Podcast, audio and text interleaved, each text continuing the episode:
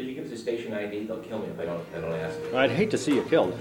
This is Steve Robinson, temporarily back on Earth, in Davis, on K D V S ninety point three.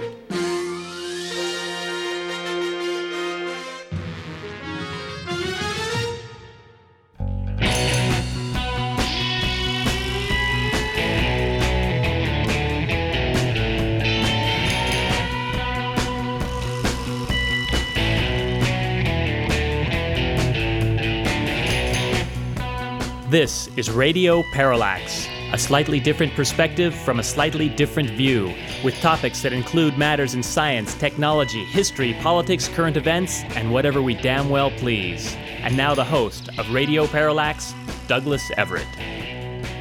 Welcome to the show. About uh, about once a month, we like to um, take on the backlog that accumulates on this program and uh, see if we can't uh, air the many interesting little nuggets, uh, little tidbits, little science articles, little historical bits that have been accumulating that we didn't get to. Today is that day.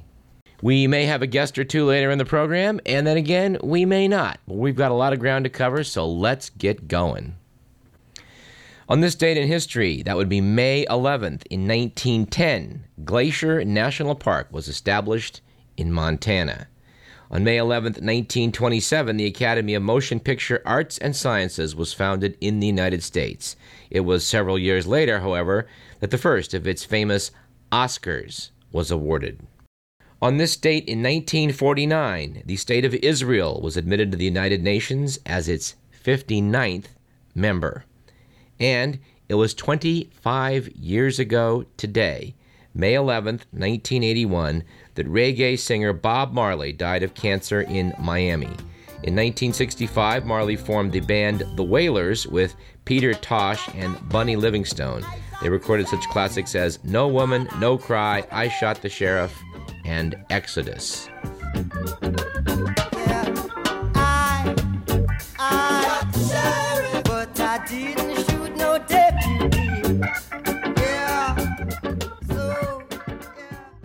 All right, our quips of the day are as follows. Uh, well, we have two bookend quotes here about opposing sides of the political spectrum. Regarding conservatism, former President Woodrow Wilson once said, "A conservative is a man who just sits and thinks." Mostly sits. Balancing that off, we have a quote from Mark Pierce about liberals, who said that liberals think you can reform an axe murderer. They don't want to kill anything. They want to change the Listerine label to read, "Rehabilitate the germs that cause bad breath." Our quote of the day comes from William F. Buckley, who said at one time, "The Beatles are not merely awful. They're so unbelievably horrible, so appallingly unmusical, so dogmatically insensitive to the magic of the art, that they qualify as the crowned heads of anti-music."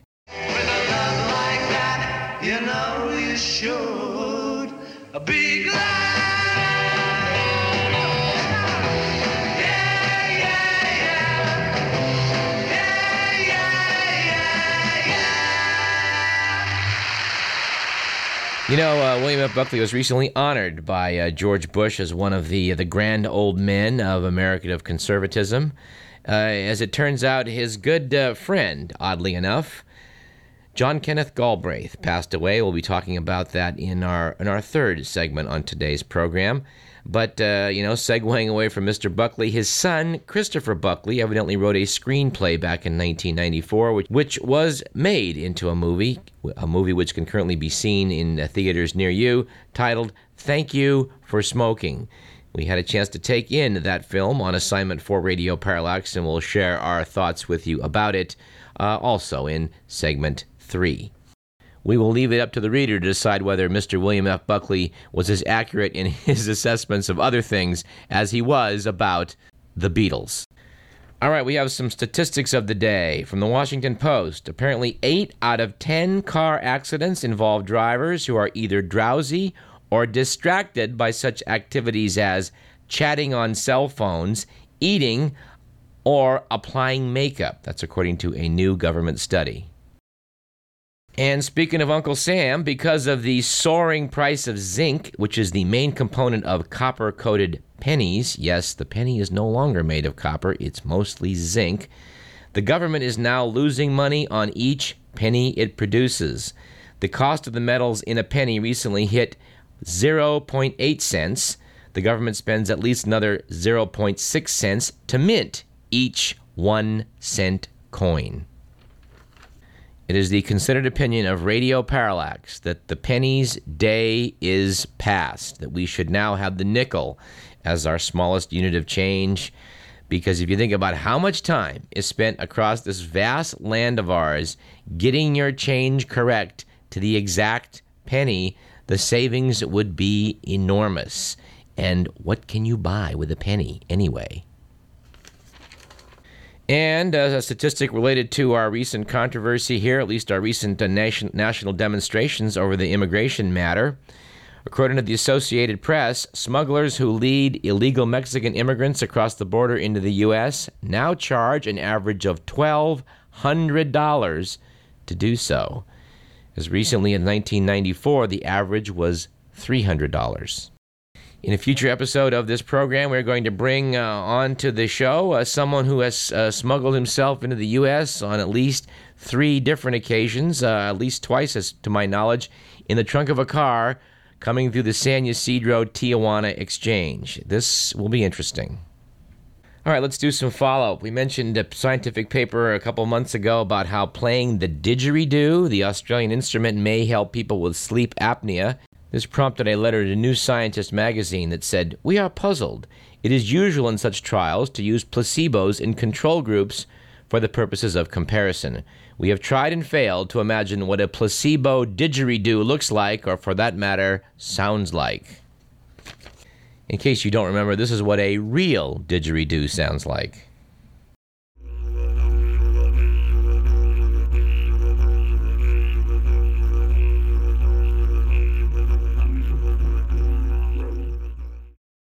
And by way of follow-up, we, we would like to um, note that the San Francisco Chronicle had a nice write-up in uh, in their obituary section two days ago on May ninth regarding, regarding the passing of Pem Farnsworth, the widow of the late Philo T. Farnsworth, about whom we, we talked on last week's show. She passed away at age ninety-eight in Utah last week. And uh, Marianne Constantio, C O S T A N T I N O U, wrote uh, a very nice article about um, about Missus Farnsworth that uh, we think is, is worthy of note.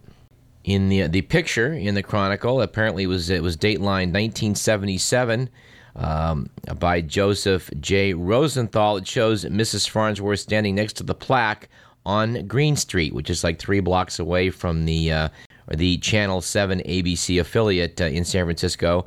Uh, this was in this was the workshop in uh, nineteen twenty-nine, October nineteenth to be exact, wherein the first images were projected on television. We mentioned on the program a long time ago the issue of the controversy over the Baby Ruth candy bar, the origin of the name, and of course uh, Babe Ruth has been back in the news. What with Barry Bonds' assault on uh, Ruth's number two place on the all-time baseball home run list. So we thought we would dig this out and clarify for you, dear listener, the real story, which according to Snopes dot com is as follows.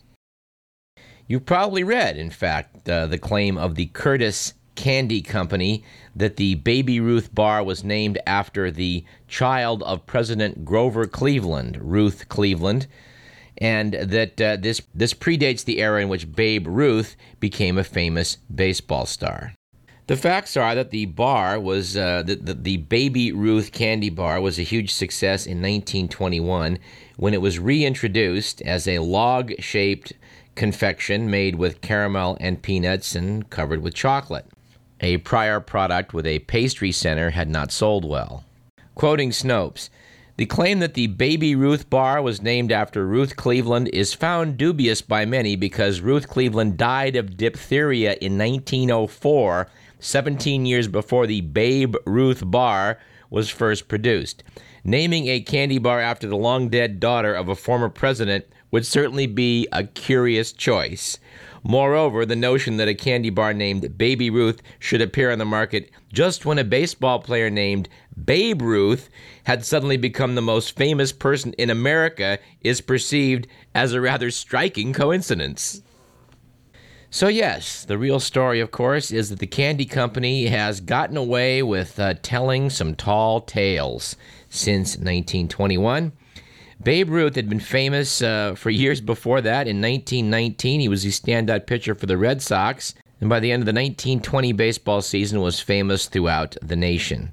The Curtis Candy Company, and, and among its other, uh, uh, let's just say, dissemblings, Uh, also said that, well, you know, part of the reason they named the bar after uh, Ruth Cleveland was that she'd made a visit to the candy company uh, years before when they were just getting started, and this largely influenced the company's founder to name the candy bar after her. Uh, in fact, Ruth Cleveland died of, at, at age twelve in nineteen oh four, more than a decade before the founding of the candy factory. It is uh, not a big point, to be sure, but we just hate to see people getting away with whoppers for years, and we like to uncover the real scoop, which we think we've done here. Great website, by the way, Snopes dot com. They clarify all sorts of urban legends, and uh, and it's just a gold mine of information. Check it out. All right, it's time for the good, the bad, and the ugly.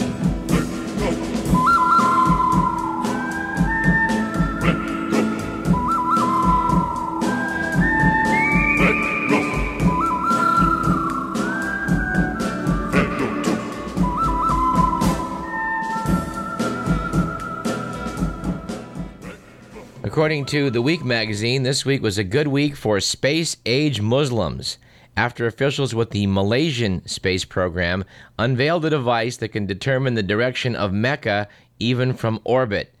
Islamic astronauts can continue to pray during missions. The problem of how to kneel in zero gravity has yet to be solved. This week was judged a bad week for informed consent, after a study revealed that nearly, well, we should say as yet another study, revealed that nearly two-thirds of Americans aged eighteen to twenty-four are unable to locate Iraq on a map of the world. And it was an ugly week for academic distinction when it was announced by a high school in Oregon that uh, their graduating class would feature no fewer than seventy-five valedictorians. The honor, of course, is traditionally reserved for a single student, but the Westview High School has chosen to define valedictorian as any student with a four point oh grade point average, which this year included one in seven seniors. You have to say, nice job, said Gene Evans of the Oregon Department of Education, but it does kind of dilute what the tradition of valedictorian has meant. And in a bonus item, we would note that it's a bad and kind of ugly week for British men after a new study revealed that a third of British women derive more satisfaction from household chores than from sex. Aww. And speaking of the Brits, one final bonus selection from this group might be that uh, Keith Richards is recovering nicely in uh, in a hospital in New Zealand following his sixteen-foot fall from a coconut tree in Fiji, which he had climbed, and apparently in his state of mind, which was influenced by perhaps something stronger than a cocktail, to gather coconuts from the tree firsthand. As uh, as to what led to this, apparently uh, Richards and uh, his fellow guitarists from the Stones, Ron Wood, had been uh, been putting away quite a few vodka and rums, according to a Colorado couple who uh, were there. I'm a monkey! I'm a monkey! I'm a monkey! I'm a monkey!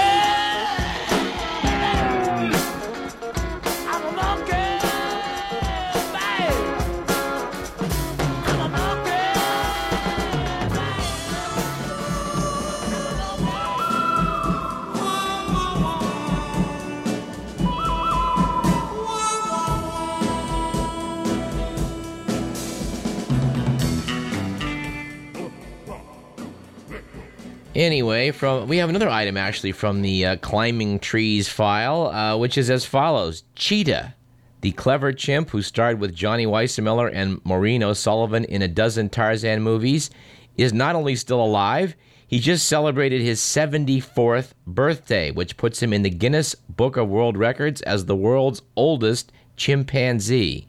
Cheetah debuted in Tarzan and His Mate in nineteen thirty-four. He's been retired since nineteen sixty-seven, when he appeared alongside Rex Harrison in Doctor Dolittle. He's now diabetic, but still with all of his teeth. Cheetah lives in Palm Springs with other former showbiz simians. He spends his days painting and drinking the occasional Diet Coke. Reportedly, on his birthday, his caretakers gave him a sugar-free cake, and a delegation of film buffs presented him with an International Comedy Film Festival of Pensacola prize. This apparently was Cheetah's first award. All right, from the good news file, we have the following. Apparently, thanks to an eighty-four million dollars World Bank project, fresh water is flowing back to the stricken Aral Sea, raising hopes of a return to its former days of glory. Uh, unfortunately, in the nineteen sixties, uh, when the Aral Sea was the fourth biggest lake in the world, uh, the Soviet Union began diverting much of the water that fed it to irrigate nearby cotton fields. By, um, by nineteen ninety, the lake had split into two parts. By nineteen ninety-six, the smaller North Aral Sea, fed by the Syr Darya River, had lost half its surface area and three-quarters of its volume. This is some good news for wildlife. The North Aral Sea is now considerably less salty. It's bringing back biodiversity, and uh, water is flowing over. The, there's a spillway from the, the two sections uh, of the lake, and water is now flowing from the north to the south at a higher rate than before. And an item that isn't necessarily good, but it, it is curious and may have a, a positive payoff someday. Scientists have taken to study um, a remarkable petroleum fly, which exists near Rancho La Brea in Los Angeles. This fly was first spotted more than a century ago. Uh, unlike most forms of life, the insects uh, thrive in natural petroleum seeps. Evidently, this fly, Heliomyia petrolei, feeds on insects that get stuck on the surface of oil in tar pools. The fly's larvae, known as oil pool maggots, spend almost all their time submerged in the oil, surviving on oil-eating bacteria and organic debris. The fly has long been a source of interest for researchers who have been intrigued by its ability to survive amid toxic fumes that would kill off other species. Uh, the key into how they do it apparently lies with the microbes that live in the larva's gut. Given that their guts are full of asphalt, it seems remarkable that microbes survive at all, but they do so because they are solvent tolerant and they're able to metabolize hydrocarbons. This, um, this, you know, this sort of research may yield some, um, uh, some productive findings. All right, let's do one more item, then take a break. I think on our second segment, we're going to hit uh, science and some political events uh, pretty hard. But uh, I would note here in closing that uh, as a boy, I used to play in an earthquake fault. Uh, yeah, where I grew up in Fremont, the Hayward Fault passes right through the center of town, and, and there was a sinkhole, uh, an area where there was a, a, a profound dip in the terrain. Uh, you can actually see this dip by riding BART and getting off at the Fremont BART station. When you're in the BART station, you'll climb down into the parking lot, which was uh, carefully constructed inside the earthquake fault, right next to the hospital, city hall, and the police station. Last week, uh, down in Fremont, in the nearby uh, Fremont Central Park, the U S Geological Survey gathered to spotlight a project called the Hayward Fault Exposed. The, they apparently have dug, dug down into the park to show where the soil layers meet. You can actually climb down a fifteen-foot pit. You can actually see where these two uh, plates are moving past one another. Said Heidi Stenner, a U S G S uh, uh, paleoseismologist, "We tell the public about the fault all the time, but it's not real to them. We want the public to see face-to-face what the fault looks like." The excavation and exhibit are open ten a.m. to three p.m. on weekends and by appointment. The exhibit runs through June thirtieth. You can bet that Radio Parallax is going to make one of those appointments and go down and check it out. While we're at it, we're also going to check out whether any of the condo owners, which were, which uh, purchased um, homes basically right on the fault line, are aware of the fact that um, there have been some rather large shakes going on right, uh, right where they live uh, in the past. So we're going to go knock on a few doors and ask, uh, excuse me, when you bought this condo, did you know that it's actually perched on the edge of the Hayward earthquake fault?